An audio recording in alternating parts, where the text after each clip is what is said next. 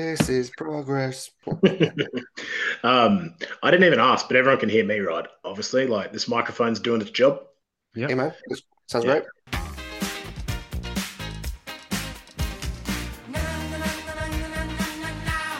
Wrestling should be fun, should be fun. Wrestling should be fun. Wrestling should be fun, should be fun. Wrestling should be fun. G'day, scholars. Welcome back to the Wrestling Should Be Fun podcast. It's what the nerds are watching. I'm this week's host, Dom Philp, on the mic. Not too hard, not too soft, but just right. We're coming to you free of charge just about every single week on Apple, Spotify, SoundCloud, wherever you get your podcast from.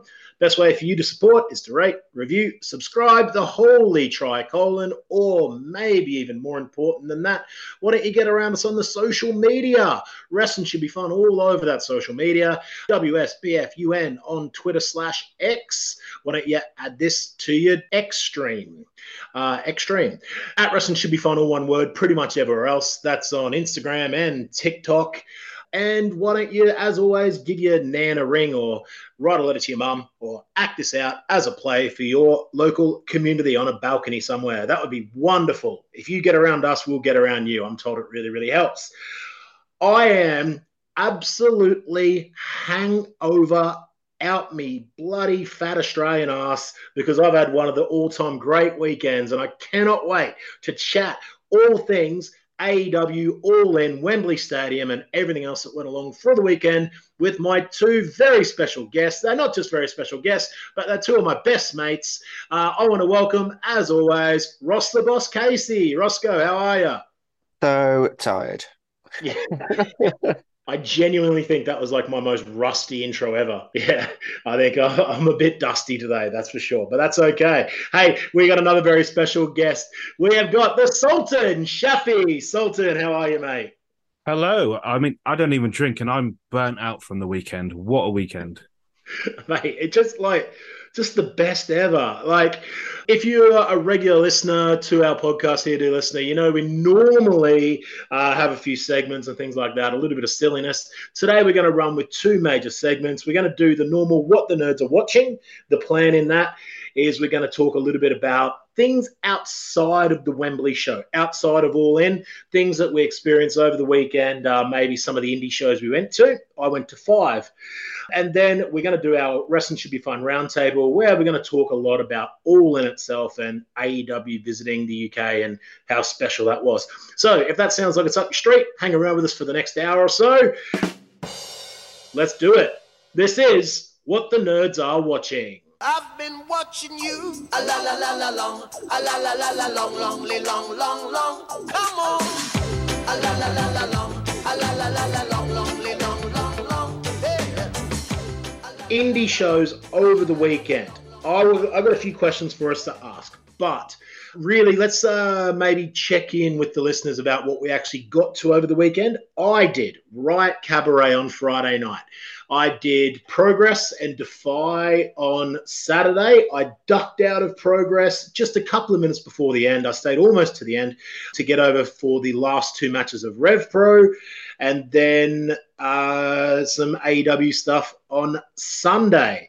I was not feeling up to going to the Hooked on Wrestling Tag tournament yesterday, although I was meant to. Uh, Ross, tell us about your weekend outside of uh, Sunday's activities. Uh, so, wrestling should be music. I ended up going to a festival on the Friday night, which was probably a, a mistake. Um, saw the Strokes, or Yeah Yes, or Be Your Own Pet. So, 17 year old me was having an absolutely lovely time. And then I got up at 9 a.m. to go to Progress. Uh, we saw Defy, we saw Progress. I had a very different time to what I usually have. I won't go too much into it, but I still had a fabulous time and an eye opening time. And it felt really special to be doing what I was doing for Progress Wrestling. And then you guys all went to Rev Pro, which left me, Isan, and Josh to go to the Black Heart, like always. Found out that Black Heart do food now, so that's exciting. Um, vegan, but you know, still great. Had a lovely um, buffalo wing or two. Couldn't finish them all. They were really, really hot. and then went to AEW with my family, my two nephews, and my brother. So quite a different wrestling should be fun experience for me personally, but one that I very much enjoyed and and looking forward to talking to you all about it. Excellent. Shafi, really quickly, non uh, stadium shows. What'd you get up to across the weekend, mate? So on the Saturday, I went to the Box Park AEW meet and greet, which was great. Um, I'm sure we'll get into that a little bit more later. Yeah. Went over and did the whole of Rev Pro, uh, the Copper Box, uh, again fantastic, and then moved on to, of course, AEW on Sunday. Amazing. So, three really good mates who had some overlapping experiences across the weekend, but also some different ones. So, hopefully, we can cover the whole gamut of what was going on here and what the nerds are watching. So, I think probably the best way for us to do it, uh, fellas, is just really like we can open the floor just to talk about anything that really stood out for us from a wrestling perspective outside of the stadium. Um, and I don't mean all those people that were trying to get themselves over after the show that I saw after Wembley doing fucking terrible matches on the street. But I, I guess maybe outside of All In, like, was there a best match that stood out for us? I'm going to get the ball rolling for us because the choice was really easy for me, actually. Um, and I think I've got a different one to everybody else. My favorite non AEW match of the weekend was at Riot Cabaret. Just I want you in your mind to think a little bit back to if you did see it, Will Ospreay versus Ricochet in Japan um, all those years ago, you know, five years ago, and that style of what felt like quite, dare I say, choreographed athletic competition, something out of the circus. And I reckon that at Riot Cabaret on Friday night, there was something that was up to that standard, if not even more impressive, between Leon Slater and Robbie X just to be there live watching that type of match that I can't remember seeing something like that in person before. It was just absolutely unbelievable. So for me, outside of AEW, my favorite match of the weekend, just because it was so different and stood out, completely athletic, incredible stuff with all the flips, all the flies, all the flops, Leon Slater, Robbie X. And I leant over to my friend Brandon, um, who's over from Cleveland, to just, you know, not just for this weekend, but he's traveling around the world. And he called in. I said, mate, like, you don't know either of these guys, do you? And he said, no, I, I don't know him. I said, mate, keep an eye out because this is going to be your, you know, PWG BOLA final in a year's time. I think it, it like honestly, just uh, these two, they've got to catch fire in American promotions very soon. Um, not that they need to. There's an avenue for fame and success in BritWres, but I know that Leon, he's just done his first tour of GCW. Robbie X can't be far away. These two guys, they're, they're going to the top. Best match, uh, Ross, uh, something completely different, I'm sure. I'm going to be a bit cheeky and say two. At Defy, the main event, I thought was absolutely spectacular. Seeing Kenta in the Electric Ballroom was special. He has an aura about him the music that he comes out to now, the dreaded drum beat music, is fantastic and fits his style. It started off really slow. They were kind of playing to the pandering crowd where it was real mixed, where there was a big New Japan Kenta Pro Plus crowd, and then the kind of BritWres. Haskins is in his um, spiritual home of the ballroom, and it was a real great atmosphere. It felt like a big time match, and the slow build really, really helped. And it felt like it went maybe like 25 minutes or something. And I just absolutely loved it. And we got to see a GTS in the ballroom. Um, Haskins was on fire. I felt like he knew how big a match it was. And he brought his, he didn't actually bring his literal wrestling boots, but he brought his metaphorical wrestling boots. Ross, I'd like to ask you what you're talking about before you get to your second best match of the weekend. Like, how did you feel about the rebrand of uh, Mark Haskins into just Skins? Now, if you weren't at Progress on Saturday, dear listener, uh, a little bit of a name change with how he was introduced, just as Skins. No boots. He was barefoot with kick pads. He had the UFC style shorts on and really worked as if it was like a, like an MMA sort of fight. Do you think that that does that feel like a more permanent rebrand of Mark Haskins, Ross? And how do you feel about it? Yeah, I feel like Mark Haskins, as he was in Progress Wrestling when we all fell in love with him, was a kind of short, sharp, dynamic wrestler that wrestled in bursts. And this rebrand kind of goes with his new style that we saw in that match against Kenta. And I feel like a rebrand for any wrestler is important. Any wrestler that just stays as they were five, six years ago, they're going to become fairly bland because we've seen it all before. So any kind of rebrand, by and large, I think is a good thing. And this one felt great. And the fact that he's got Vicky with him, I think she had a rebrand as well. Is she Vic Haskins rather than Vicky Haskins? Um, I, I think. Yeah.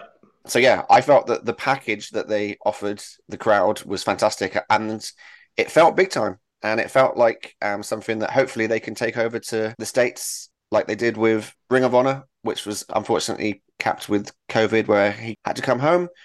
But well, it's a pleasure to have him back, and this new skins version I absolutely loved, and the match against Kenta provided plenty of entertainment for me personally, and I'm glad that I managed to see that match in full because that wasn't the case for every match on those cards, and it felt like a real pleasure. Yeah, couldn't agree more. It really was great. You said you got uh, another one for us. Yeah, just just real quick. So we're wrestling should be fun. Skins versus Kenta was serious pro wrestling. Progress offered us a six man tag between Miller and Tate, and I actually felt that that match was absolute hoot. Six wrestlers that brought so much to the table, entertaining. Anthony Ogogo as the special guest ref offered plenty of entertainment as well. Casey Navarro in that match really impressed me. He also impressed me in the match against Nick Wayne previously in Defy.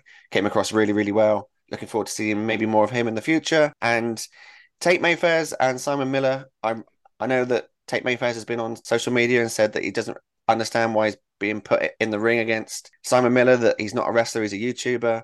And I kind of sympathize with him a little bit. And I felt that Simon Miller was better used as the guest host. But I must admit that he's winning me over. He is winning me over. That spear that he can hit, fantastic. He gets great reactions. And yes, he might not be to the standard of what a pro wrestler that Tate Mayfairs wants to be facing, but he's improving. And in these tag matches in particular, it highlights his positives and negates his negatives. I think it was fantastic booking.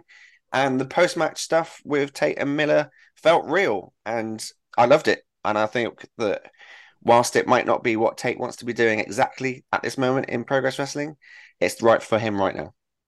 It definitely did feel real. The I would say that Tate drew upon some of that potential real frustration about the spot um, and let it out after the match. Like he really did a number on a couple of chairs in the front row and things of that nature. It was uh, it was actually a bit scary. I think for not for me, I was probably twenty meters away, but like for some people in the front row, I could see it was like a bit of Bruiser Brody style uh, fear.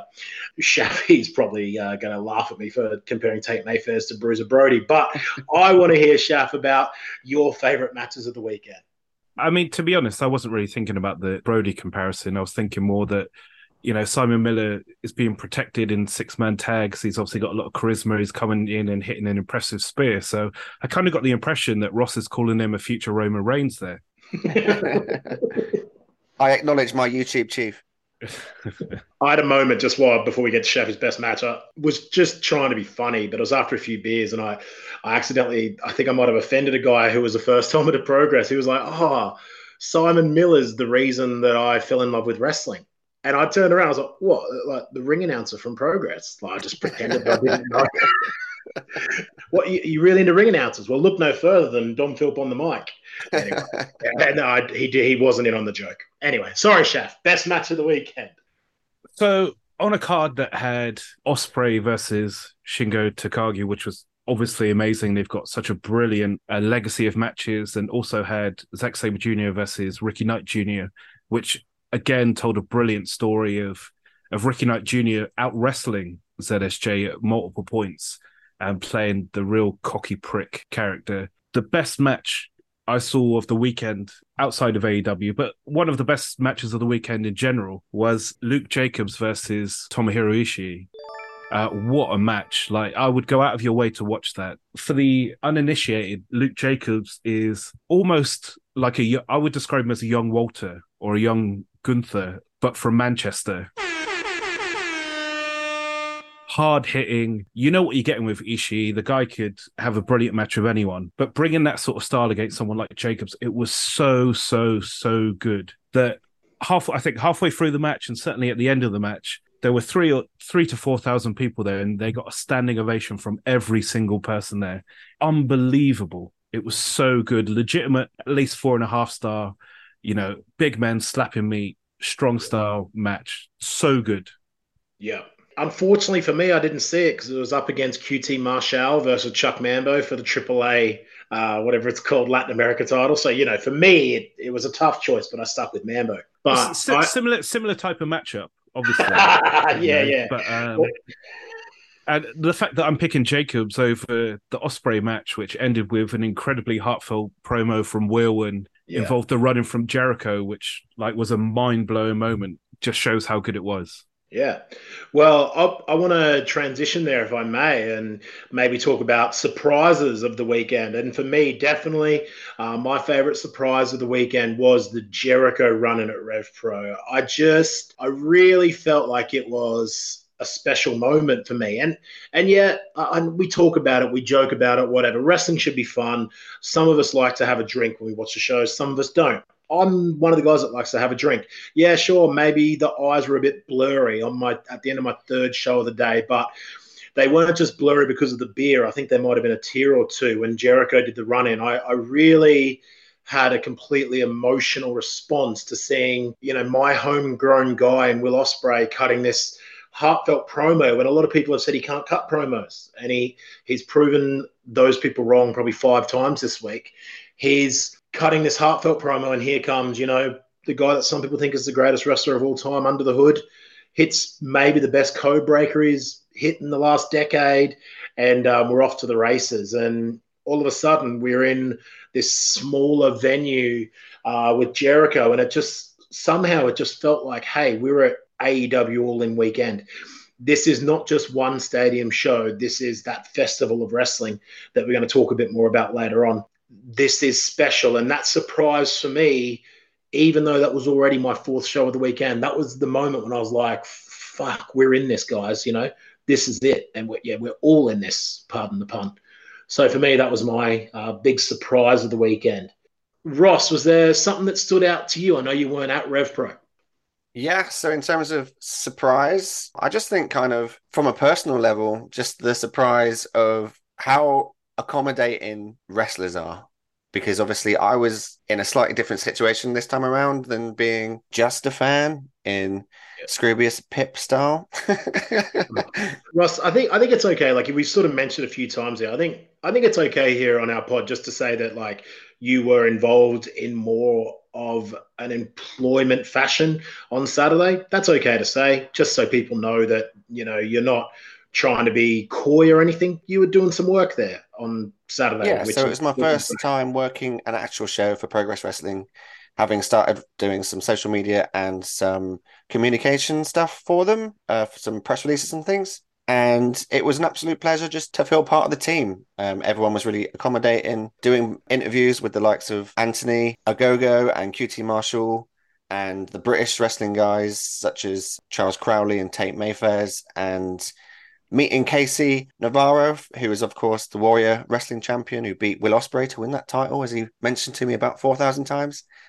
um, he was an absolute joy to be around, and just being given the opportunity um, to be involved in something that I'm so passionate and in love with, basically pro wrestling. And then one of my first tasks in my first job is to chaperone Dave Meltzer. So yeah, a lot of fun. That was probably the biggest surprise.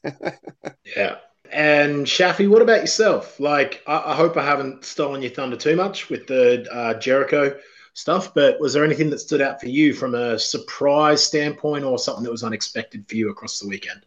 I think probably the biggest surprise for me is that it's taken a wrestling promotion so long to snap up the services of Ross the Boss Casey, a wrestling fan with over 30 years of love for the business, uh, someone who's amazing at what he does in terms of social media and marketing. That it's taken this long for someone to realize they have such a gem amongst their midst was probably the surprise for me. So I'm glad to hear he had a brilliant time. Yeah, I mean, obviously the Jericho stuff that we've touched on, it was a moment that everyone who was there will never ever forget it felt so raw and so real He obviously came out, as he said, attacked with the hood, took it off.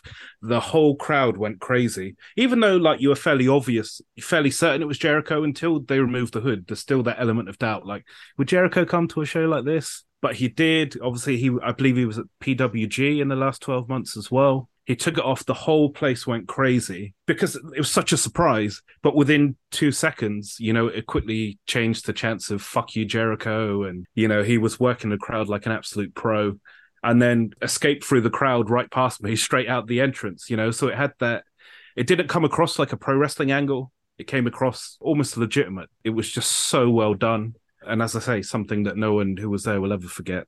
Yeah, one hundred percent. Uh, loved it. You summed it up perfectly and painted that picture. Love it, chap. That's that's why you're here, mate.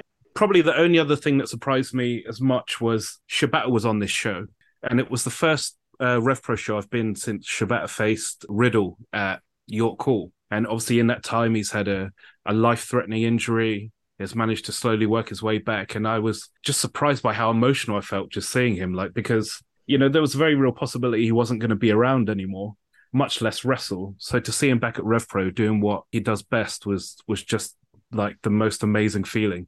Yeah. There was, I don't know about you guys, but I had quite a few of those uh, moments where, uh, to put it one way, felt a bit emotional. To put it another way, cried my fucking eyes out. Uh, but anyway, I'm sure we're going to get to those when we're uh, in the stadium. I wanted to ask, fellas, just while we're still talking about the non stadium stuff, like maybe the last one we could mention is uh, like wrestling should be fun moments. Now, what I mean by that is it could either be you know moments with wrestling should be fun as a group, or maybe just fun wrestling moments across the weekend. For this one, I've got quite a few. I've got a few things that I just wanted to point out really this is my way of making sure that I mention all of my highlights. So I might let you guys go first, just so I don't step on all of those things. Like uh, Ross, was there anything else that you wanted to call out, whether it be um, with wrestling should be fun members or fun moments for you outside of the stadium? Uh, yeah, just um, obviously it's a mad time for me at the moment with stuff going on with progress wrestling for myself, but also I'm moving to Qatar in about five days. So I know that there's this looming trip for six months at least where I'm not going to be with you lads. So it was kind of a, a touching kind of weekend for me where it was the biggest weekend in British wrestling in God knows how many years. And I knew it was going to be the last one for a while. And because of how my viewing was over the weekend, as I mentioned previously, I couldn't spend all of it with you guys. But there were some just great moments where I was just trying to squeeze my last few drops of wrestling should be fun uh, memories with my best mates watching the graps. So there was a few times where you know we managed to get the Nick Wayne with the white chain chant going, which always makes me smile. I could hear from the balcony at one point when I was on the balcony, Brum screaming away at, at, at different wrestlers, which just made me smile. Um, I, think, I, think, at one point, he, one of them I remember was something about the cost of living in Hull has significantly decreased. and, I, and then, I, like, so I'm trying to, I can't, which who, which wrestlers are from Hull? Is it like Alexis Falcon? I don't know. So, anyway, Cruz, then, yeah. Yeah, Nathan Cruz. That's right, Nathan Cruz. And then Nathan Cruz turns around and goes, Why do you live here, you dickhead? Brum does yell, and it's like, and everyone sort of knows him, and the whole crowd like, whoa! It was like that meme where like you know, someone gets told off and everyone just reacted. It was brilliant. Nathan Cruz, fair, fair play to your son. yeah, there was just so many moments, and yeah, just uh, just trying to squeeze my last drops of uh, experiencing that on the regular. Um, something that I know Shafi may may touch on his LOH fandom community, whatever you want to call it, where they're not able to maybe go and see these shows as regularly as we do, and maybe there's a point where we take it for granted, where it's almost twice every month that we're able to, to go to these shows and have these experiences all as a group. And not being able to do it for a bit has made me realize that, you know, you got to cherish these moments. So, yeah, all of that, plus being able to see you, Dom, after All In uh, with my nephews and have that moment was lovely as well. Yeah, definitely one of my high points as well. Shaf, like wrestling should be fun moments. You know, there's lots, but is there anything that stood out to you that you'd like to just touch on before we move on to AEW All In? I simply cannot overstate how much this weekend meant to me. They alluded to doing an event over here. AEW did, uh, I think, end of 2019, start of 2020. I think it was either TK or Cody mentioned it. 100% sure we would have got a show here in 2020 had COVID not happened. So since then, I've been desperately waiting for this to happen. Like I decided, you know, this is what I'm going to do. Like I'm definitely going to go. I've always had WrestleMania on the bucket list. I think as wrestling fans, that's something that we all have on the bucket list, and it's obviously quite expensive and logistically difficult to do from the UK. But I've come to realize that the type of WrestleMania experience I would want to have doesn't really exist anymore. The type of WrestleMania that I would have wanted to go and see probably happened 10 years ago, like WrestleMania 30, Daniel Bryan winning. That is what I enjoy. And as I've gotten older, I've become a bit more picky in the wrestling that I watch now that we have options. So I know that we're not going to go into all in, but that pay per view ended with the line AEW, the home of professional wrestling. And as a fan, that's how I feel. This is not a AEW good, WWE bad thing. It's I see them as two very distinct products, and I see AEW as professional wrestling and WWE as sports entertainment. And I don't mean that in a derogatory way, but that's just how I differentiate the way that they present professional wrestling. And I just happen to prefer one over the other. So when it was announced that they were coming to Wembley, I had decided that, to pardon the pun, I was going all in. You know, rather than spending that money on WrestleMania, I was going to spend it on this weekend. And that's pretty much what I did by going to, as I said, the AEW meet and greet, Rev Pro, then, you know, getting good seats at the show itself. For me, wrestling, going to wrestling shows with you guys, I love it. But there's something in me that kind of finds it a bit difficult in that, like, suffer from, from anxiety, always feel quite self conscious. And like as you say about Brum, he's always the loudest guy in the ballroom if it's not yourself. I'm not the type of person who shouts at wrestling shows. I don't chant. You'll probably see me clapping because I want to show my appreciation, but I don't necessarily feel comfortable chanting or anything like that. And the impact that this weekend had on me, I don't know what it is, but something just completely shifted where I was able to just shed all of that and fully enjoy every single event. I don't know what it was, but at the RevPro show, like I was chanting my head off. At AEW, I was going crazy. There's obviously a clip of you know when the acclaimed are doing the scissoring, I'm going crazy in the background doing it to a guy in the front row. Like that's so not me. But I was I don't know how to explain it. I was able to shed all that. That was the impact and the excitement that this weekend had on me. I'm not the type of person that tends to look forward to things until things come around. I always have that like nagging thought in my head that something's going to go wrong. So I never really look forward to holidays or anything like that. And and that's probably because of, you know, my own trauma. Like if anyone has seen the bear, the Christmas episode in that hit far too close to home, you know, so to schedule that for this weekend was absolutely amazing. I went to and just be fully immersed in it, just be taken over by the love and the excitement of professional wrestling. I woke up on the Saturday morning and I was buzzing. After the show on Sunday night, I couldn't sleep till four o'clock in the morning because I was just so happy and so excited. Um, I obviously started the weekend by going to the AEW meet and greet that was a bit of a mixed bag for people. I will say, what I'll say is, for anyone who doesn't know, it was held at Box Park, which is part of the Wembley complex. I imagine they probably got the venue for free. It's like a big warehouse. O- along both sides, there are places to get food, and in the middle, there's sort of a bar area.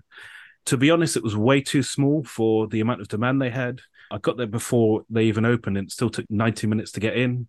The queues to do the meet and greets were, were very long. However, I had a great time. So they had official meet and greets with likes of uh, Adam Cole. Uh, I managed to get a photo with Claudio and Wheeler, but Willie Hobbs was there. And he didn't have an official uh, meet and greet or photo. He just stood in the middle of the place and let anyone who wanted a photo go up to him. And he was the nicest guy. Like I was so excited. I don't, I don't even normally talk to wrestlers, even if it's a wrestler that I love and I see them at the ballroom or somewhere. I won't even talk to them because you know of my own sort of self confidence. But I I walked straight up to Hobbs and I was like, I fucking love you, man. You're awesome. yes, mate. And he was just like, appreciate it. And that, that guy is huge. We're like the same height, probably the same weight, but it's distributed way differently. Yeah, he's a massive guy. He stood there for hours just letting people take photos with him. Met Claudio and Wheeler, as I said. Me and Claudio, like, I put out my hand to shake his hand, he puts out his fist. I was like, okay, cool. I put out my fist, he puts out his hand. Okay, this is getting this is getting awkward now. And he's like, you know, what are you doing? And I was just like, I'm just a bit intimidated. You're fucking massive. Um, but he was so polite. He was just like, "Thank you very much." Like him and Wheeler as well, absolute sweethearts. So polite. As Ross said about wrestlers being accommodating, like they were so nice. Went downstairs for the meet and greet. Like they had various things come onto the stage. The acclaim came out at some point to hype the crowd. Then they had uh, Lethal and Satnam Singh come out, and they were giving away copies of the AEW game. So they had various copies, and like Lethal gave one to Satnam and said, like, throw it into the crowd. And then he goes, just throw it softly. So Satnam does like a couple of practice wind ups, and they're like, "Yeah, that's okay. That's that's not going to go very far." When he actually releases it, it flies like a frisbee, rotates through the air. It went half the distance of Boxpark. It went about forty meters over everyone's head, and there's a bar in the middle of Boxpark, and it just smashed an unsuspecting barman in the head out of nowhere. It was like everything went into slow motion because you could call, you could see it was going to happen before it happened, but no one could do anything. And as true wrestling fans, you know, it soon broke out into a holy shit, holy shit, followed by one more time. Um, and then Lethal just going up to Satnam and say, You're not allowed to do that anymore. Um, just just a brilliant moment uh, before Jarrett came on and did a Q&A. And Jarrett's someone that I've disliked for 30 years, always found him boring as a kid, had a poor personal experience with him back in 2006. Never liked the guy, hated him in TNA. But I reluctantly say this, but I think I might be on the Jeff Jarrett train now. He was just absolutely brilliant. He's been great in AEW as as a mid carder, and he was so good in the Q and A. He got asked some really stupid questions, but he took it all in good humor. And yeah, he knew how to play the part, when to play a heel, and when to be, you know, quite honest and heartfelt when talking about things, you know, like about Owen, for example. But yeah, absolute pro, top top guy. So yeah, the the impact on the weekend wrestling should be fun. It just completely changed me as a fan helped me cast aside, you know, all of the, you know, all the doubts and made me feel a lot less self-conscious and and just really go for it. So I think that was probably it allowed me to have fun, you know, the intoxication of all that excitement. That's So it was- beautiful, man. That's it. Really is beautiful. Shout out to that Bear Christmas episode, by the way. Fuck, that was stressful. I think it. Yeah. Yeah. Um, Fortunately, those days are gone, you know, so we can laugh about it. But uh, Yeah. yeah. great weekend. And as you said about LOH, obviously, I've been involved in running a, a figure collectors group called Legion of Hasbro. I think about 40 or 50 people from that group came and we all met up. It was fantastic. Uh, just a quick, cheap pop. Also, run an AEW All In group on Facebook. Which gives people lots of information about booking a show for next year. It was really useful this year. That's called AEW All In London 2024 Community Group. So if you've got any thoughts about going to All In next year, you want to know hotels, where you should stay, what you should do, then join up on Facebook there. where did you do your meetup for um, the Hasbro? So there's a, a pub called The Torch, which is about five, ten minutes walk from Wembley. I'm Um, more of an observer guy. it was full of wrestling fans. Yeah, it was fantastic, as I'm sure most Yeah. of the pubs were. we went to the parish um, around the Yeah. corner. And several times they had to like reconfigure like the back like say beer garden in quotation marks because it was just a car park but they, they had to reconfigure it like three or four times because it was just so rammed. Like it's a cool little pub though. I'd recommend it on like any wembley days if you're a football fan or a nfl fan or whatever concerts. It really was a great place to grab a drink before and after the show. So they, they were really accommodating in there. Great really really good workers and good people yeah Okay, so that yeah, well, like really, I just want to I read off a couple of things, more sort of specific things. I have a few kind of reflections as well about you know like why it meant so much to me the weekend, but I just wanted to sort of mention a few things that just happened. I guess made us a little bit self indulgent, but like probably maybe number one for me. And I just made a joke about the Wrestling Observer. Like I don't actually read the Wrestling Observer, but I think everyone knows what it is. And just out of the blue, Dave Meltzer DM'd me that was just like the fucking weirdest thing in the world because I tagged him in like my Instagram stories that I do on show weekends. That's kind of something that I bring to the Wrestling Should Be Fun group as I do live blogs at shows. And um, I tagged him in something with like a silly joke. It was actually about the Leon Slater Robbie X match and like Meltzer, are you watching? And he replied back and was just like super nice. He was like, yeah, man, I'm watching. You know, I, I really appreciate your support. All I ask is that you share my content and do nice deeds for other people. And I was like, fuck, Dave Meltzer just gave me like a really lame philosophical piece of advice, um, which was lovely. Uh, so thanks for that, Uncle Dave. Appreciate the message. On Friday night with Riot Cabaret, I had a couple of cool moments that maybe I'll share just because you guys weren't there. Like a long time ago, when we went to the uh, what's it called the uh, the Dome, and we saw the professional wrestling debut of one guy called OJMO, who's now known by something different. More about him in a second, and another guy called Big T, uh, Big T Justice.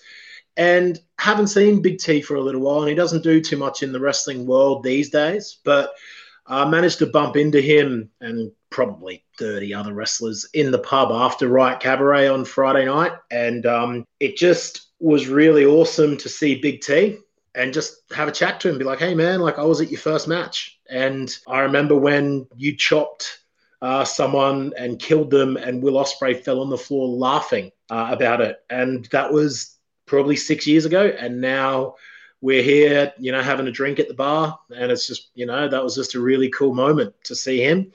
Um, and the other person that I really enjoyed having a chat to at the bar was previous podcast uh, guest number 100, Spike Trivet, the Lord, the most hated man in Europe. And I was having a chat to Spike, and I kind of had another really kind of surreal moment. Then maybe my wrestling should be fun moment of the weekend was then on Saturday night when Spike Trivet came out after the aforementioned Michael Oku OJMO, who were also at his first match. All of a sudden, I, I don't know if I'm painting this properly, but it just felt like there's these guys that I was there for their first match, and guys that have come on our little podcast here on the corner of the internet, and guys that I every now and then like to have a beer with.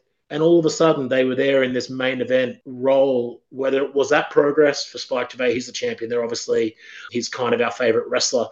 But then over at the other side at Revolution Pro Wrestling as well, you know, and Trivet was there and he got a really good reaction and had this awesome video package. And he was like, you know, do you remember me?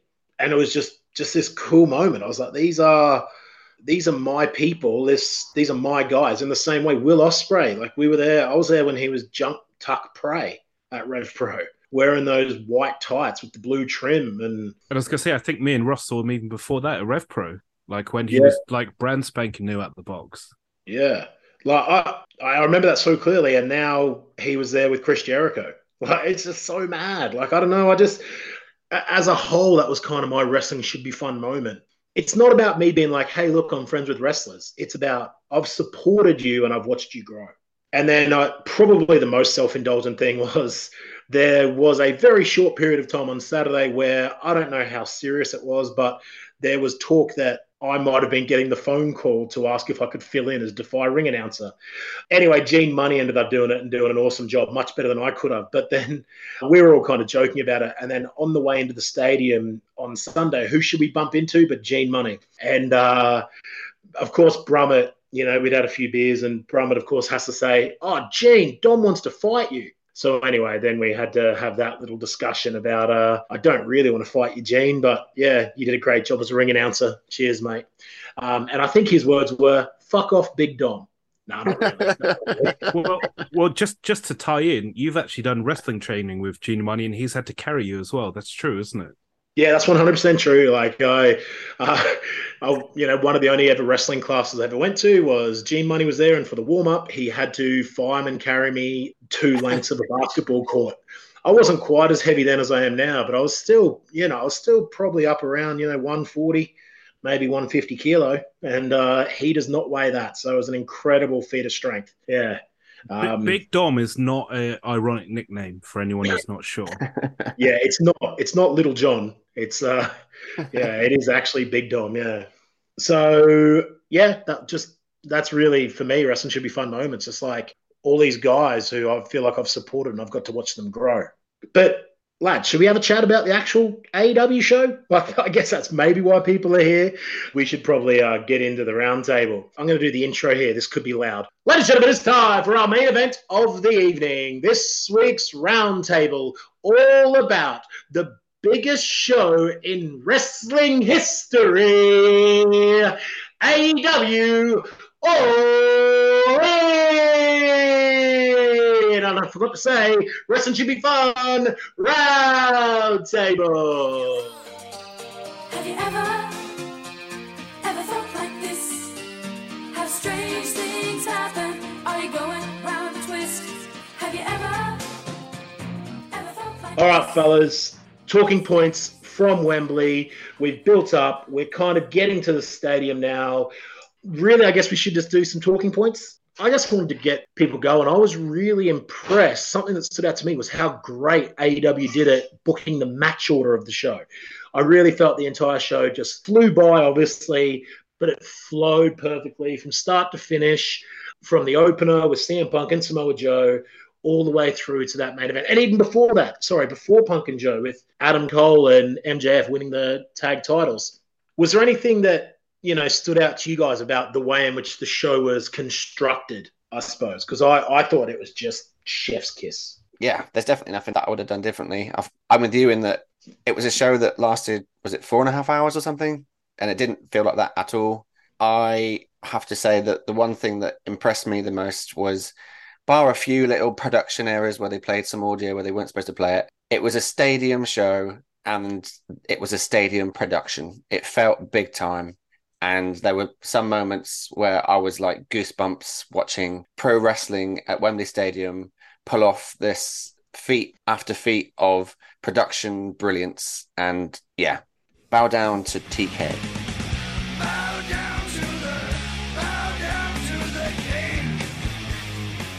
Yeah, I felt the same as far as like the the way the stadium show ran. It was actually my first ever stadium wrestling experience, without a doubt. I mean, of course, it was the biggest wrestling show I've been to. It was the biggest wrestling show from a human capita standpoint in history so far. But just, I've not been to a show with fireworks out the top of an open roof stadium. I've not been to a show where Chris Jericho's rock band play for his own entrance. I just really absolutely thought they nailed that all. And just the way that the show flew by was just indicative of that. Yeah, I, would almost say that maybe the card was too stacked. I think that there was obviously a a will to get as many people on the show as possible. I could have, to be honest, done with maybe a bit of relief or a bit of a, a piss break match or segment. Like, don't get me wrong, I don't want a Kid Rock concert. I don't want Pitbull to perform or any of that nonsense. But um, four and a half hours is a long time to sit down. So I did pop out a couple of times just to catch my breath. And but um, apart from that, like it was great. I think unless you were there, it's very very difficult to capture just how big Wembley is. Like I was fortunate enough to get tickets in the second row, um, so I could see everything in front of me, and I was like, "Oh wow, it's so big." And then I'd look behind me, and there was another forty thousand people behind me. It was crazy. I think uh, a few things have been mentioned about the crowd. I think when you have a stadium show, there are always going to be certain trade offs. Wembley obviously doesn't have a closable roof, so some of the noise does get lost out of the roof, which is unfortunate. Also, I think what you need to appreciate, like I watched Money in the Bank on TV, and that was super loud. But this was like having six separate arenas in one building almost. So when chants did get started, it would take ages for them to reach like the other end of the stadium. So it was almost like having Yeah. six distinct arenas. And I think Yeah. from listening to people's experiences, like where I was, the opener, uh, Punk and Joe, I was the only person shouting for Punk, put it that way. Whereas people sat in different sections and they said it was more mixed or more pro punk. So I think everyone had something of a, a unique experience in that regard. I think that's um, Yeah. from someone that's been to Wembley Stadium football matches. That's not just this show. I feel like Wembley Stadium is just such a huge venue that you do get that weird kind of oh they're saying something over there, but I'm not sure what it is, and then it travels, and then you hear it, and then you're like oh I'll join in with that. That happened a minute ago. Yeah, and what doesn't help with that is they obviously had the video boards, which are great, but there was like a two second delay on them. So I would react to something that happened, and then on the other side of the stadium or further back, they would react to it maybe two seconds later. So you almost got like a double pop or an echo on certain things. yeah, Yeah. I don't like, I think you're both spot on. There is no better way of doing that, though, is there? Like, that's just part of being in a stadium show. I, I thought, in a way, that was kind of a cool thing. Like, I was at Money in the Bank as well. And it was great to be like, hey, I started that song about just sold my car to Zelina Vega or whatever. But then this was just cooler than that. It wasn't about starting chants. It wasn't about, hey, listen to how funny I am or listen to Brummett's witty one liner about housing prices in Hull. It was more the mass of people here. It just absolutely insane. And there were just times when like something would happen and it was just like you said, almost a delayed reaction was cool. It was like, oh, oh, oh, and it just echoed all the way up to kind of where I was a little bit higher up um, in the club Wembley seats. Yeah, I just absolutely just I loved being a part of that like sea of humanity. Just what we're talking about, like like the fans and stuff. Like I, I suppose, like even outside of like friends and things that I was with, the crowd were really lovely. I thought like I like I actually I got a couple of new Instagram followers on the day, things like that. Just like random people were just really nice. Like I don't know, I didn't see any drama. It really felt like just everyone was there to have a good time. It was nothing like you might have got if it was a football match, right? Like, did I don't know? Did you guys think that the crowd were just in spirits and everyone was kind of lovely? Yeah, I mean, for me personally, everyone around me was full of love and excitement. There was a guy in front of me who, obviously, I mentioned, uh, yeah, maybe a bit of unsolicited scissoring may have occurred. Um, that was great. Behind me, there was a dad and son. I say dad and son. The son was like 33, so his dad was, you know, getting up there towards 60. And like speaking to them, they had both traveled over from Minnesota uh, in the States and they'd gone to the Rev Pro show the night before. Like they were great. Like everyone was just in fantastic spirits. Like there was no, there were no negatives at all for me in terms of crowd. I thought they were great. Yeah, for me, Yeah. I was in the family Uh, section, so I was in a slightly different uh, vibe to everyone else. The family section were offering seats of two adults and two children for a hundred pounds, which me and my brother snapped up, and it was a really lovely experience, as you mentioned. One of my favorite things to see is at football matches when you see the generations of a family all supporting the same team, and it's a shared love and a shared interest. And I don't have that with my dad because he just doesn't like wrestling, but he's still lovely enough to still for example, he's here with me in, in London previous to me going to Qatar for my new job for a bit. And he came from Smith's with a Wrestle Talk magazine. Like there's still like the loveliness of it. And just seeing people sharing that shared experience with their sons or daughters. And sometimes it's a case in my dad's situation where they're not old enough to go to these shows themselves and they have to go and they're having that shared experience. And there is still that entertainment vibe to it especially in the main event. There was some huge pops of laughter. That it was almost like our little section was part of a theater watching a like um a slapstick comedy black and white film from back in the day where we're all laughing at the right time and it was a real shared experience and yeah there was just a real jubilant joy about the whole day it was a real celebration of pro wrestling and yeah i really enjoyed it There's nothing more magical than watching kids being really into wrestling because that's when we all started watching. We remember that magic. And as you grow a little bit older, a little bit more cynical, learn a little bit more about what goes on outside the business, perhaps, we lose a little bit of that innocence. So to see kids like really get into wrestling is is amazing. I can't get my daughter, my three year old, to watch wrestling at all. But every time I'm watching it, the one person she's interested in is Orange Cassidy. Like every time I got wrestling on, she'll just come along and go, Is Orange Cassidy on this one? Is Orange Cassidy on this one? And whenever he's on, she will watch it. And just seeing it through her eyes, as I'm sure Russell through the eyes of his nephews, is just it's just a completely different experience. for Yeah. her sake i'm glad that she didn't watch the stadium stampede then yeah. Well, I, I promised her I'd get a picture of Orange Cassidy, and I didn't get a chance. And then he was bleeding. I was like, yeah, this isn't really going to work.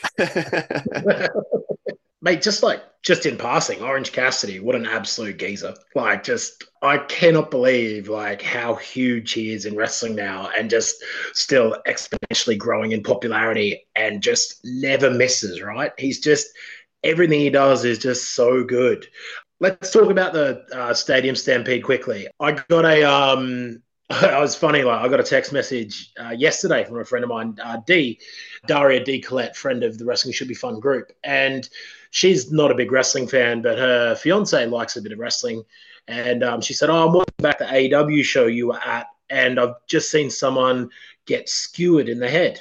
Um, and she said, "Is this normal? What the fuck is this?" Basically, and I was, you know, like bit of a deathmatch fan myself. I said, "Oh, look, that's not always the case." in uh, this type of wrestling. But yeah, you know, like every now and then you get a bit of deathmatch violence. And she was just blown away by that type of, and I will call it athleticism, like that type of storytelling with violence. So for someone to go out of their way to message me that's not a big wrestling fan and be like, holy shit, this is impressive. I thought that was interesting. As a deathmatch fan myself, and I know that I'm talking to two proper ECW OGs here and Ross and Shaf, I absolutely couldn't believe that the finish was the Type A deathmatch finish. Just, I went mad. And um, because we're not allowed to get that type of thing in London normally. London, there's no deathmatch federations. We don't get big death matches. Uh, well, definitely not. We're meant to anyway. And to have all of those, you know, those tricks and those bits and the gimmicks, as Big Joe would call them, I absolutely love that. So that was that was a special moment for me. I don't know, like for you know, two ECW fans, but guys that aren't as big into the death match. Like, what did you think about the violence in the Stadium Stampede? Like, were you impressed by it? You know, were you not that happy with it? Like, Ross, what did you think of the Stadium Stampede? I personally loved it, which is odd because I know that when we had the deathmatch special, I was someone that was probably siding on the a little bit too much for me. But what happened in that match in particular wasn't the weed whacker side of deathmatch wrestling.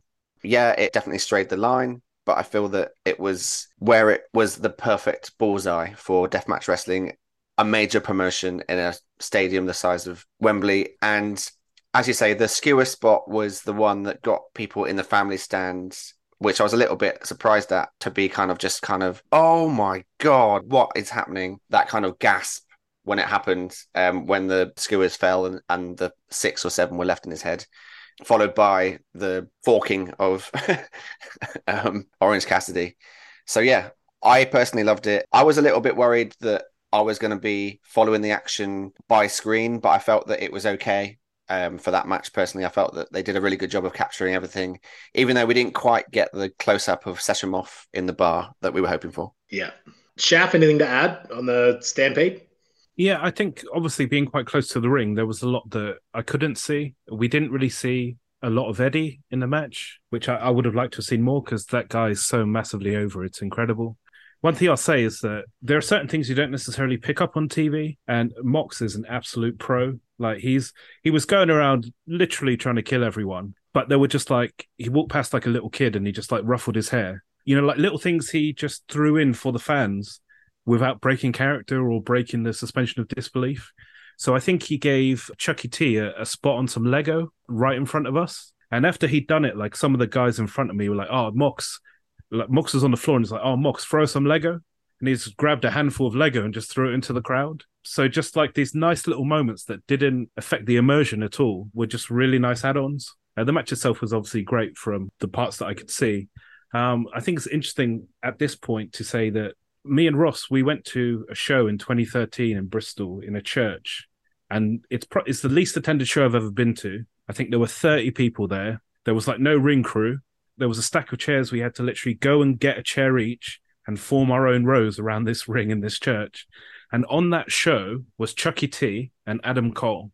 And to go from watching them 10 years ago in front of 30 people with no ring crew to watching them in front of 81,000 was, you know, a real feel good moment for me.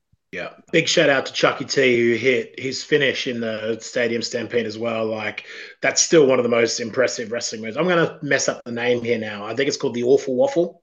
Yeah. Um, I hope so, yeah. because that's what I was screaming when he hit it. Yeah. um, and then, for, of course, I was sitting next to Brummett, and then obviously that led to our 114th conversation of the day about how Super Dragon changed wrestling.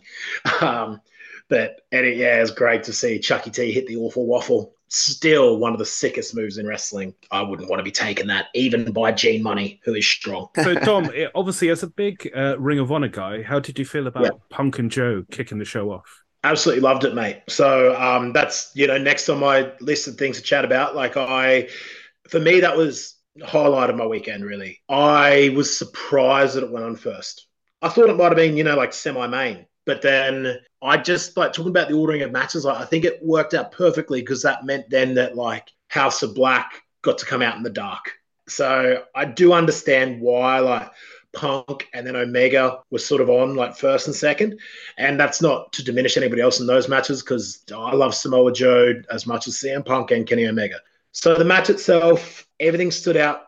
I just I felt like they were actually doing a little bit of an homage to the Ring of Honor stories at times. like I could see Samoa Joe. He actually really tried to get the fans to sing "Ole Ole" when he did the "Ole Ole" kick on the outside.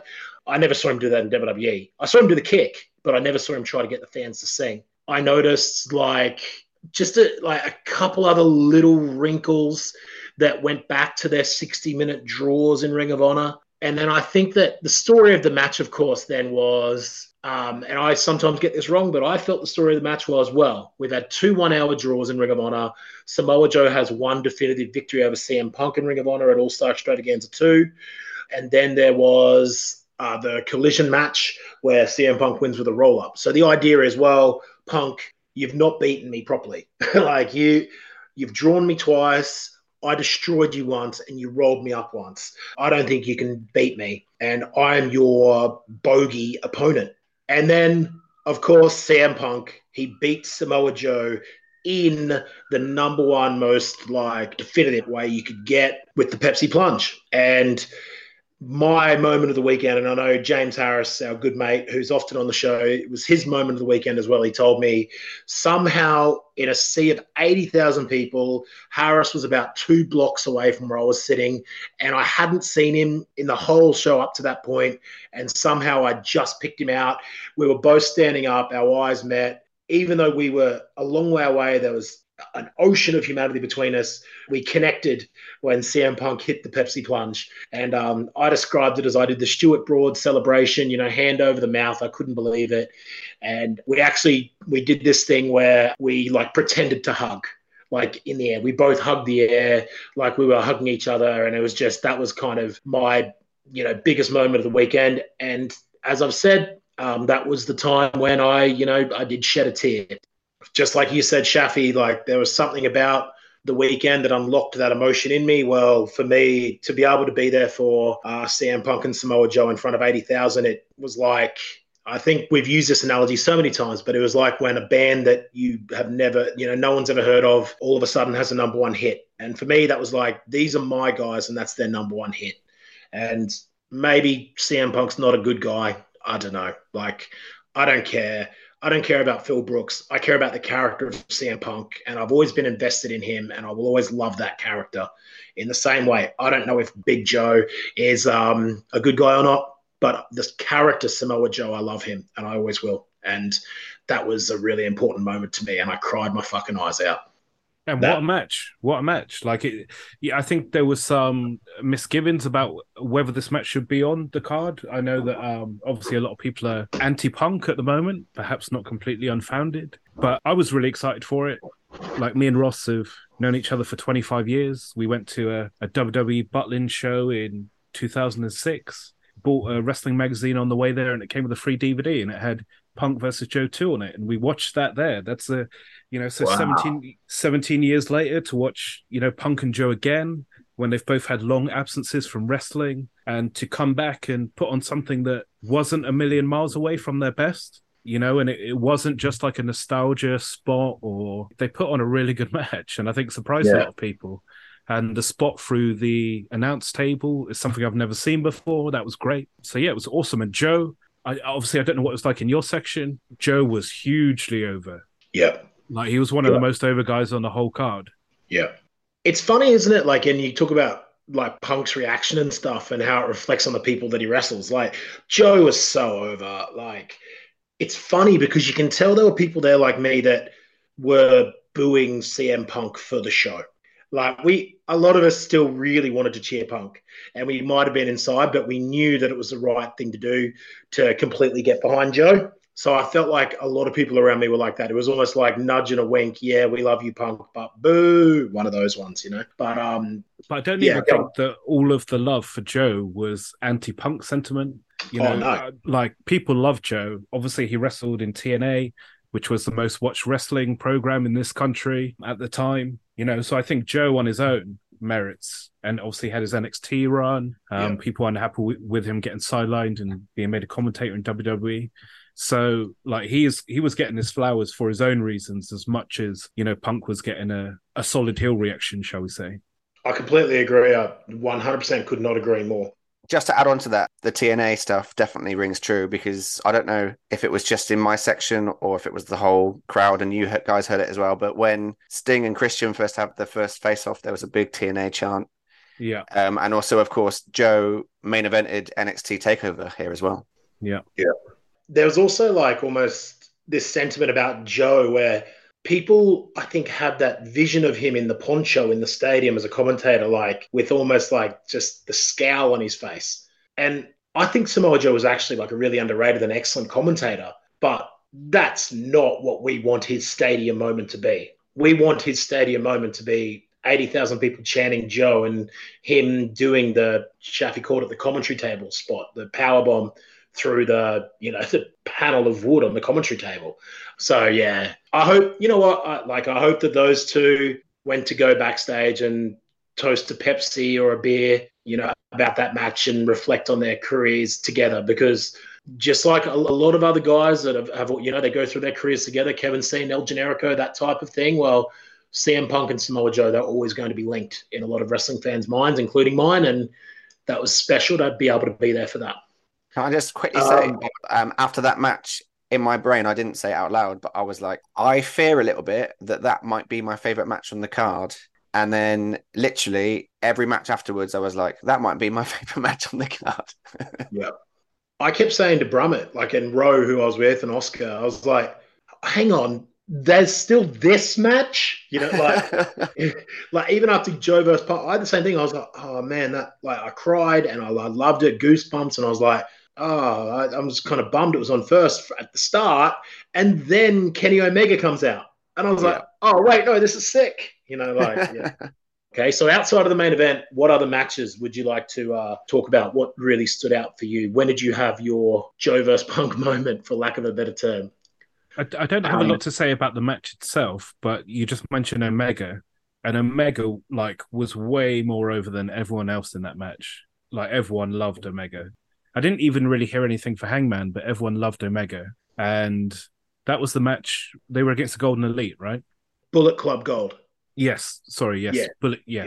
I, I knew there was some gold in there somewhere. Yeah, yeah. So the, Um, the, gold, the Golden Elite is what Omega's Yes. team was called. Yes, Yeah, of course, yes.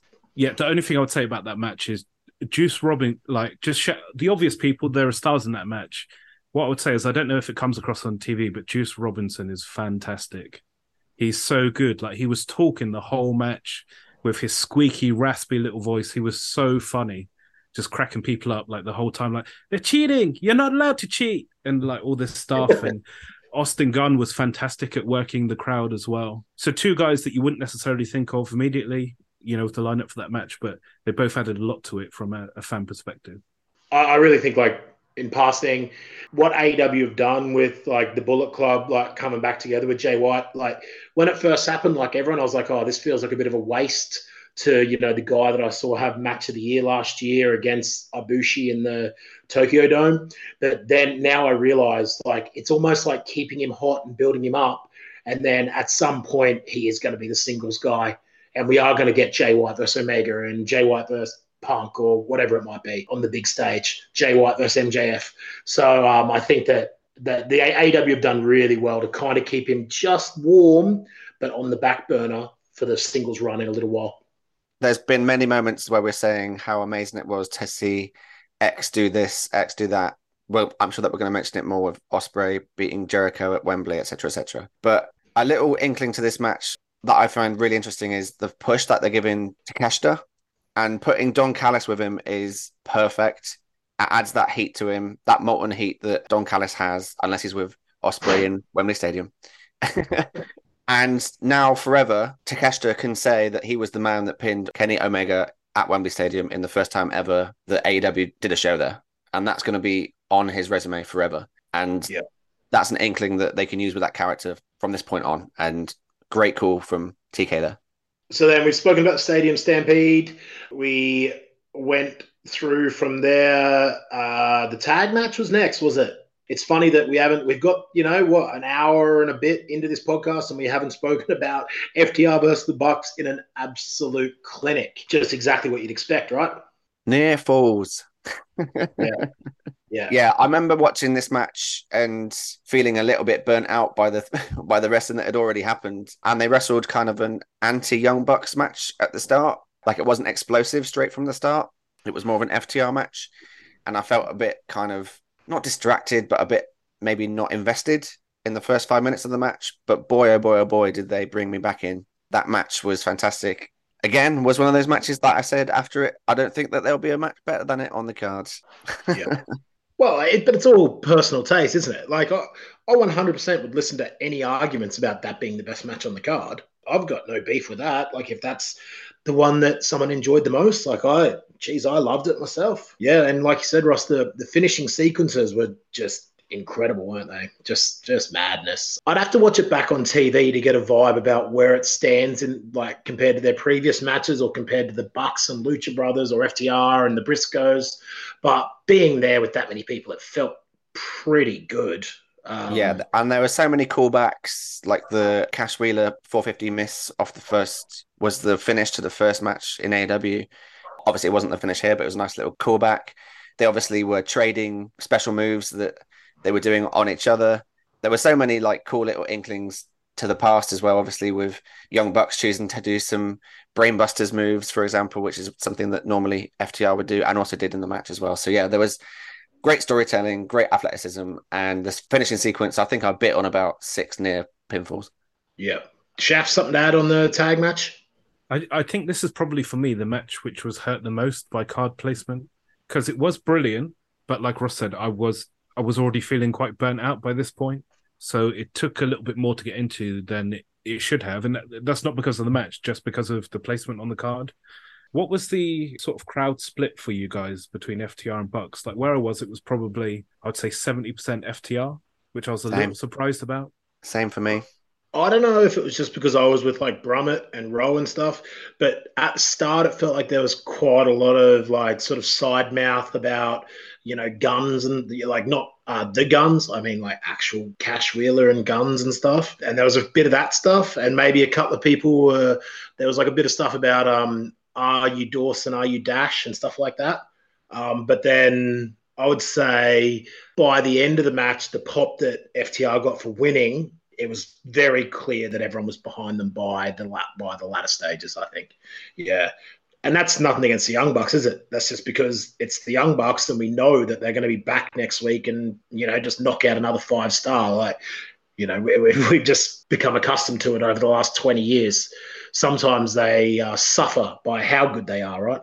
Yeah, and I was just a little bit surprised because I thought with like a very anti-punk, very pro Kenny crowd that we would probably get a pro Bucks crowd, and Yeah. Uh, for me at least, that isn't what I experienced. But it was certainly favouring FTR. I wonder if again, it's like Ross said. I wonder if I probably haven't realised just how popular NXT was in the UK. Maybe it's got to be as well. As well, obviously they're awesome. It's not just because of that, but like I think a lot of people remember like how amazing they were in NXT, and NXT did come here and run the, the stadium show, um, the same one that Ross mentioned that Joe was in the main event of. Well, FTR were on that one with uh, Jordan and Gable were also in that match. So yeah, pretty great stuff. Just before we move on to the next match, Dom, just a little Yeah. bit of conjecture from me. This might be absolute nonsense, but I get the impression that if this was another booker, they may well have punished FTR and have them lose the title. But I love the fact that I'm assuming that the wrestlers themselves obviously are EVP, so they've got a bit of leeway here. But they are like, for this story to work later down the line, the Bucks need to lose this match. Okay, fine, punish them later, take the titles off them later. But for this story to work later down the line, this is what has to happen, and I'm pleased that it did. Yeah. Hundred percent, and to be honest, that's actually something that I've really enjoyed about AEW because when you have watched WWE for so long, you're conditioned to think of things in certain ways, and they can almost become predictable. I would have put money on the Bucks winning here, and them not winning It's just a really just one of those things that AEW does to subvert your expectations. Yeah, completely agree. I unpredictability is a number one of most important part of wrestling, right? So yeah, that was great. You know what I wanted to do? Like, I just wanted to mention like outside of matches because there's a few matches coming up where this is the case. I really, really, really love the use of licensed music in AEW. I thought Saraya coming out to Queen was cool. I don't think it got quite the reaction that it should have because it's really hard to clap in time with 80,000 people. I really enjoyed Sting Seek and Destroy because I loved WCW back in the day. Um, that was my favorite entrance song when I was in high school, you know.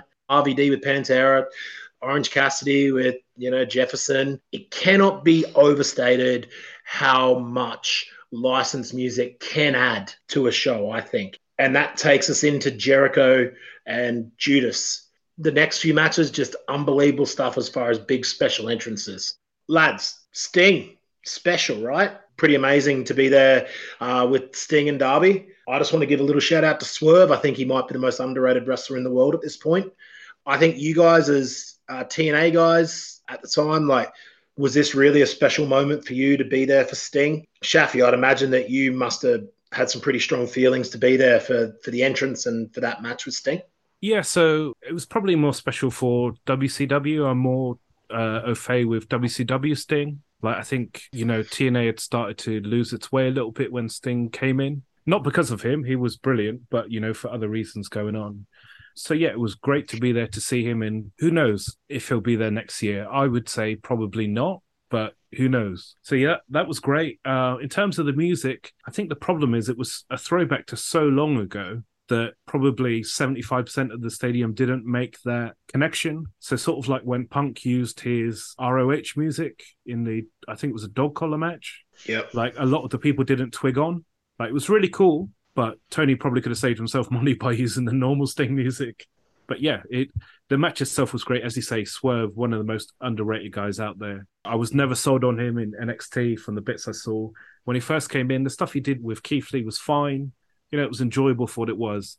But since that breakup, like he's really gone to another level. I actually really enjoyed his entrance.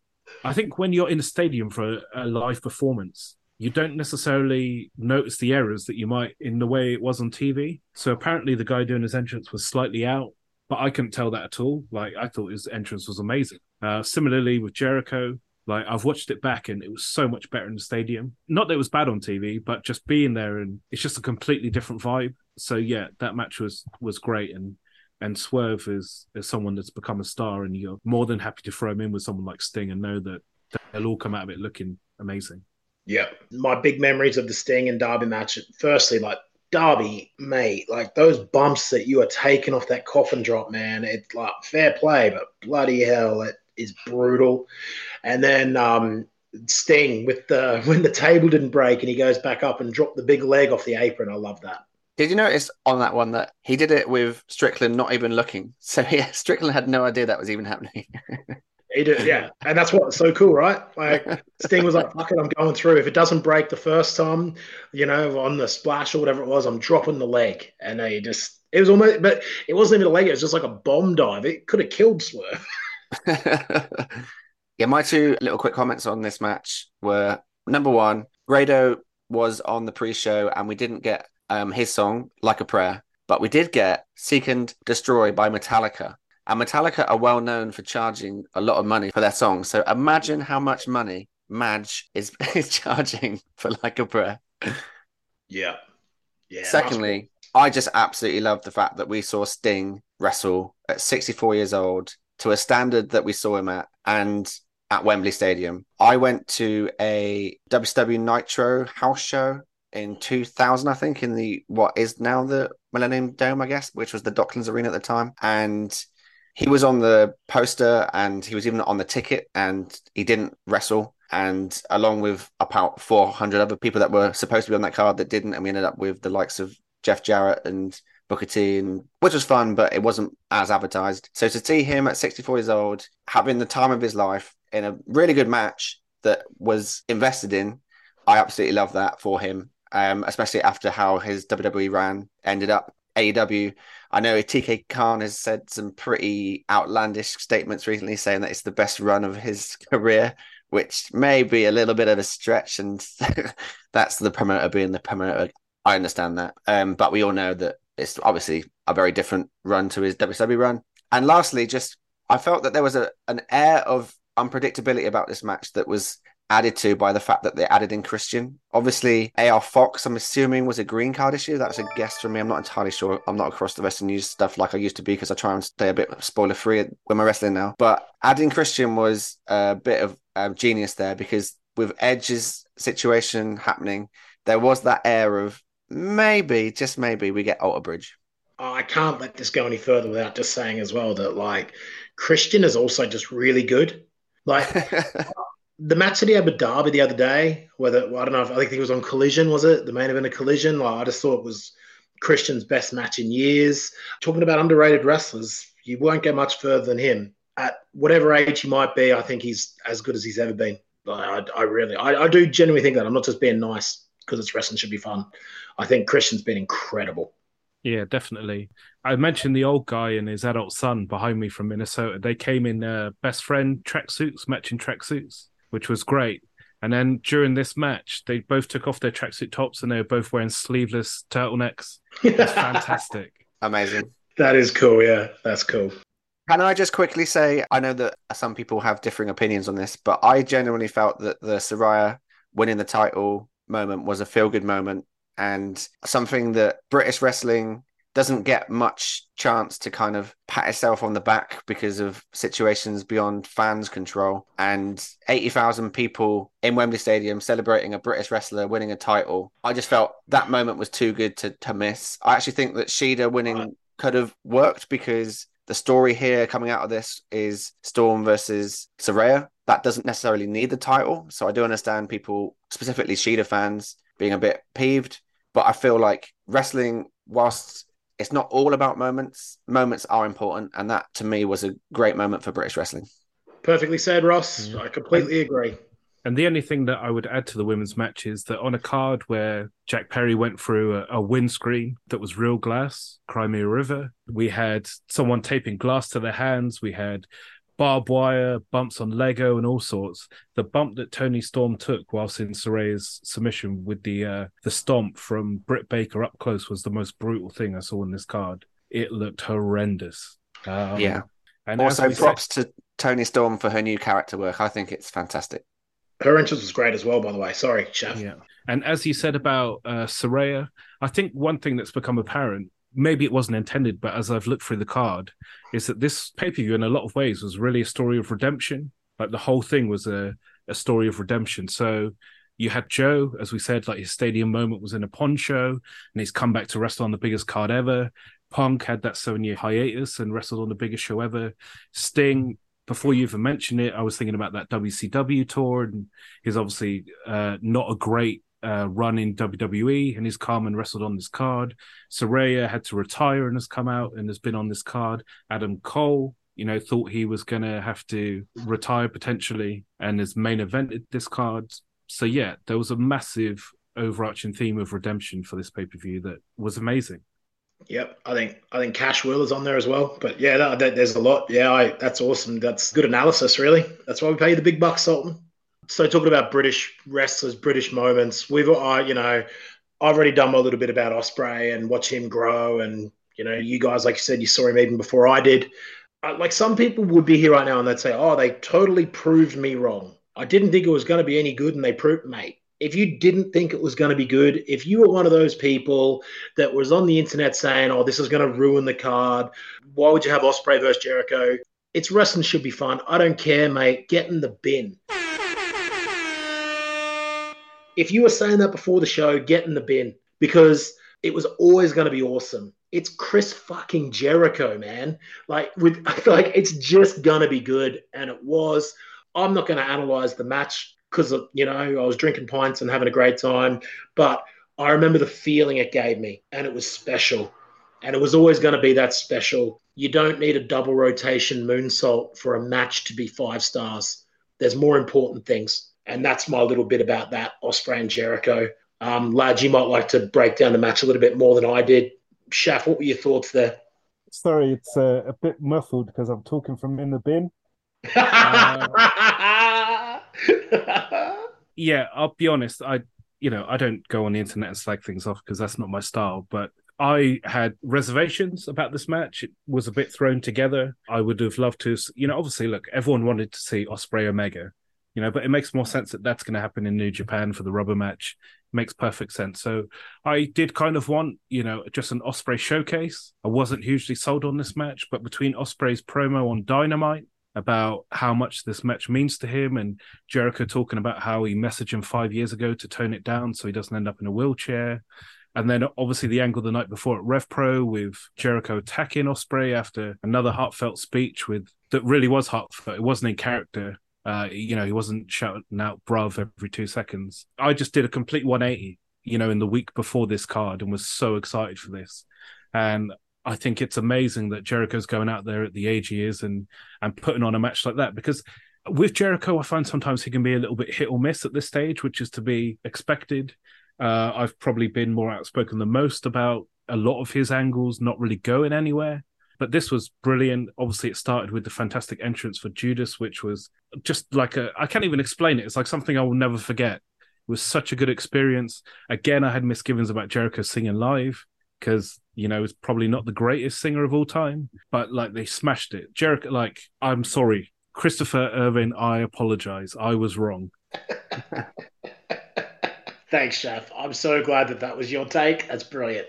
Ross, Yeah, for me, this match was just a, as you said, a, I like showcase for Ospreay. I saw that he had um, stitched into his jacket all the promotions that he wrestled for in Britain, which was a nice little touch. Will is capable of being quite sentimental and lovely. He's also quite capable of being the opposite of that.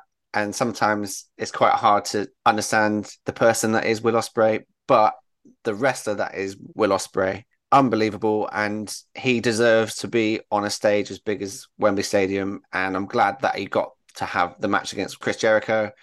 I must admit, I was a bit confused about Will Ospreay being so babyface in this match when he's got Don Callis in his corner. That was quite confusing. The build up to this match was a little bit confusing and it was a little bit thrown together, as Shafi said. But I kind of tried to just take myself out of that and just be like, let's just enjoy a Will Ospreay match at Wembley Stadium, which is exactly what I did. And the fact that he got the pin over Chris Jericho surely has to be a little nod from Tony Khan saying, hey, if you sign for me full time in six months' time, I'm going to look after you, kid.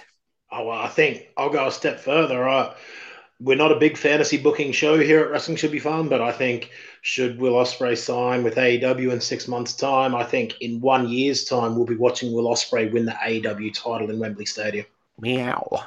Yeah, and I, With or without shout. Don Callis in his corner. I think it's more likely to be without. I'm just saying that as a big, big shout, but now you've said it, it actually makes perfect sense. Yeah, I don't see a reason why that wouldn't happen. And the opponent is going to be the interesting one. I could, and I'm not going into full booking mode, but why not? CM Punk goes complete heel. MJF stays babyface. Give Punk a heel run. Will Ospreay defeats him at Wembley. That'll do me. I'll, I'll take that as the main event next year. Uh, but anyway, maybe we never see CM Punk again. Who knows? That takes us into this year's main event, fellas. I know we haven't quite hit every single match, but we do have to get out of here at some point. We've spoken a lot today. The theme of this episode, I think, has been friendship through wrestling. Um, it kind of is the thing about wrestling should be fun. It could be wrestling should be friends. And that was the story of the main event, right? Uh, wrestling friends. And I'm not saying that tongue in cheek or with any sort of sarcasm. I thought it was a beautiful story. And it, again, I just can't believe they pulled it off that way. A couple of questions for you. You should never ask more than one question at a time, but I'm going to. Were you expecting a turn? Are you upset that there wasn't a turn from either of the two guys? But overall, what are your thoughts about what I thought was just another, dare I say, pillar in the story of MJF being one of the all time great wrestlers of our generation? Ross, what are you thinking? Main event, run me through it. Yeah. Number one question I was expecting a turn, and I think I was expecting Strong to cost Cole the title. And number two, no, absolutely not. Because of the character work of the three of them, you've grown to love MJF and Adam Cole together. And at no point has Roderick Strong been a redeemable character. He's whiny. He's wearing a neck brace when you know he doesn't need to wear a neck brace. It's fantastic character work. He kicked the wheel of the car and then he came out with a cast on his foot or whatever, right? yeah. Yeah, this whole drama was exactly why I was not worried about this card and I was not worried about the build to All In being a throwaway because this has been AEW TV for the last two months and this has been the build to the biggest show that they've ever done and they absolutely smashed it. And the story is of friendship and the story of them putting the t-shirts on at the start in a positive way only to then use that t-shirt as a metaphor for Adam Cole proving throughout the match that he's willing to do to his friend what MJF, the devil himself, has finally found himself some kinship and he's not willing to let that go. He's proving to us, the fans, that Adam Cole's friendship actually potentially means more to him than the AEW championship, the one thing that he's coveted over everything else because of its money and its attraction to MJF. And Adam Cole, throughout the match, was proving that he's willing to throw away his friendship because it's only been two months. And to him, from the get go, he told us, you know, MJF doesn't watch the show, he won't watch these bits, etc., etc. And then for the final little bit to be Adam Cole with that belt in his hand, similar to Bret Hart and Roddy Piper with the ring bell, to finally look at the crowd, see everyone saying, Don't do it, don't do it, and to throw the belt down. Beautiful goosebump moment. And yeah, it had elements of comedy, it had elements of silliness, it had a lot of elements of sports entertainment, but the storytelling was spot on. And that is why I absolutely loved it. I don't care about what promotion it was. I'm not a, a tribalist. It was just great wrestling, and I loved it. The, I, I have to take back all the things I said about the jerk Ospreay about oh well if you didn't think that it was going to be good ahead of time getting the bin well I was a bit worried about this being the main event not because it hasn't been a great story but I just didn't know. I was like, well, if this is going to be the biggest wrestling show of all time, can this really deliver as a main event of such a big show? Absolutely. I think it was a beautiful bookend. If you include the zero hour with them winning the titles by Ring of Honor, and then this main event, like, yeah, this is built perfectly for the future of AEW. And once again, we talk about the redemption of Adam Cole with his injury. Again, the redemption of Adam Cole as a main event wrestler we saw it so many times in NXT, and he's proved it now in AEW. And I'm so glad to see him back. Yeah, I completely agree. Same question, Shaffer, whether this was deserving of its main event slot. Are you like us? Did it knock it out of the park? So, I mean, Ross obviously mentioned tribalism before, and one thing that I have seen thrown up over the past couple of months is, you know, what's better, uh, better than Bay Bay or the Bloodline? And I kind of think that that's as reductive as who's better, Messi or or Ronaldo. You know, it doesn't matter. They're both brilliant. The beauty of this storyline is there's been, even though it's been quite cheesy and winking at the camera at times, there's been so much nuance and character work in it that they built themselves to the opening match for the tag titles with a million possible different outcomes. You know, the either could have turned, Roddy could have got involved, one of them could have got injured that would then affect the main event. There's so many different ways to go that it's like the only match I can really think of like that in recent memory where they could have gone a million different ways with it and none of them would have been wrong. So like like yourselves, I did expect a turn or some sort of interference by the kingdom or something like that. And the fact that we didn't get one, I was actually refreshingly surprised. The ending was like the bromance version of Macho Man and Miss Elizabeth at the end of WrestleMania 7. Like it was just a beautiful moment. I never expected to hear a Let's Go friendship chant in a main event of a major uh, stadium show. For me, it was the best thing on the card, personally. Like as we were working through the card, it's quite different to watching things live and trying to grade them against shows that you've watched on TV. And as we got to the main event, I wasn't 100% sure. Like everything had been good or good to great, but I wasn't 100% sure just about how like I would rate this card. But the main itself lifted it several levels above where it was before the main for me. You know, the match itself was perfect, so much storytelling. As I say, the ending was brilliant. I also like the nuance in, as Ross said, not using the belt ended up costing Adam Cole the match. And when they went for the tag belts against FTR, MJF sacrificing himself for Cole cost them the match. So friendship has both cost them titles, literally, and yet they were able to overcome that for their broship. And I just thought that was amazing, to be honest. Yeah, I couldn't agree more. And it's it's the metaphor for our whole episode here about Yeah. the importance of friendship in wrestling. But also in the way that it's changed MJF, we've obviously seen that, you know, he's now reluctant to cheat, particularly against Cole. You know, he's more influenced by the crowd, so he did a dive because everyone was shouting for it, which MJF never would have done in the the last three years. He's still, as as they say, he's our scumbag. I like that in turning him face, they haven't taken away all the things that make his character interesting, which is something that typically happens in wrestling. Someone gets really hot as a heel, they strip away everything interesting about them, and then they just become a cookie cutter babyface and wonder why they lose momentum. I like that they haven't done that. And as all time wrestling moments, as we're talking about the way people have changed, this obviously started with the 30 minute draw between MJF and Cole, and Cole asking for five more minutes and MJF saying no.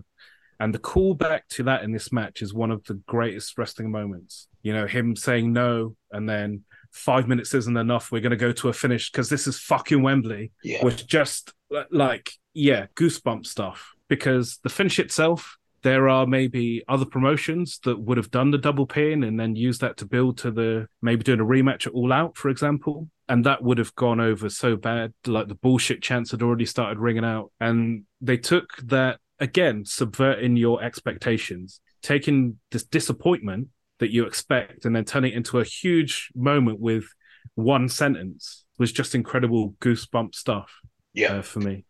completely special. Like just everything about it, absolutely special. And I, I just, I think I said at the time, like I'm not. If I watch it back on TV, I might not have the same um, sentence, but I said to the people around me, I said, "Geez, that was just perfect, wasn't it?" And I, I, I just, I felt it was. I just thought it was everything. And I didn't just mean the main event. I meant the whole show. Just I, re- I just felt at the time it was just perfect. I just, I loved every second of it. Also, was that Um, the best ref bump ever? Off the top of my head, I'm having trouble thinking of many. Panama Sunrise on Bryce. Loved it. Especially after he got in the way yet again of the face off. Eat shit, Bryce. I noticed Bryce was slapping a lot of hands before the main show started. Shafi, did you see that? Yeah, it's a thing that happens at all live shows, isn't it? A lot of the crew Yeah. get, uh, you know, chants and stuff like that. So Yeah, yeah. yeah. Um, I can't finish this mammoth episode talking about Bryce Remsburg, fellas. Uh, whilst we are on the subject of Bryce, when you say about the best uh, bumps ever, his slow count is one of the funniest things I've ever seen. where he would do a count and then just like collapse for about five seconds and then do like it was fantastic stuff. Yeah, it really to was. um, add on to Shafi's point about not taking away all the great stuff that MJF does, even though he's a babyface now, that look he gave when he noticed that Bryce was down was absolutely on point and got tremendous belly laughs from the family section. So good. As as well as obviously the Eddie spot. Yeah, yeah, amazing. Well, fellas, we've uh, I think we've done it pretty well. We've given due diligence to what is the biggest wrestling show in history. I hope it was a great success for AEW. It felt like it was. It was certainly a great success for us and a great success for friendship. So sentimental, so lame. I hate myself. But I've told the story before here on the pod. You know, nine years ago, I moved to the UK. I didn't know a single English person. I didn't know anyone here. And across this weekend, whether it was Friday at Riot Cabaret, when you know Furious Arn ran across the road, almost getting hit by a car to give me a big bear hug, even though he wasn't in the building. Whether it was Connor Mills uh, walking past a British cruiserweight champion, he just happened to see me, and he doesn't call me Big Dom. He calls me Wrestling Should Be Fun. That's how he shakes my hand when he sees me. Hey, wrestling should be fun. You know, like you know, etc. Whatever. Like just across the whole weekend. Uh, there was one point on Sunday before the show, and I just looked around and I thought to myself, how have you ended up here with wrestlers knowing who you are and 20 of your best mates in this country are through this silly, ridiculous sport that I love? And it's because it's just the best thing that God ever invented. How fucking good is wrestling, lads? How good is it? Oh, that's it for me. That's my last bit. Um, we'll do the plugs and stuff, but if you guys have anything you want to say before we get out of here, the floor is yours. I've just got four words. I love you, Dom. Oh, mate, that's oh, mate, I, as if I haven't cried enough this weekend. Uh, It's all right. The hill turn's coming soon. we'll see if a shock mastermind in a couple of weeks. Ross, anything else you want to just before we get out of it? No, just uh, a beautiful end to my stay in the UK for a bit, and it encapsulated wrestling should be fun. And I hope for the next six months that you boys can uh, do your best to uh, keep wrestling should be fun in my heart. Yep. Well, and as couple- you're as you're moving to the desert, Ross, I think it's important that we say drink lots of water and take care of your mates. Yes, mate.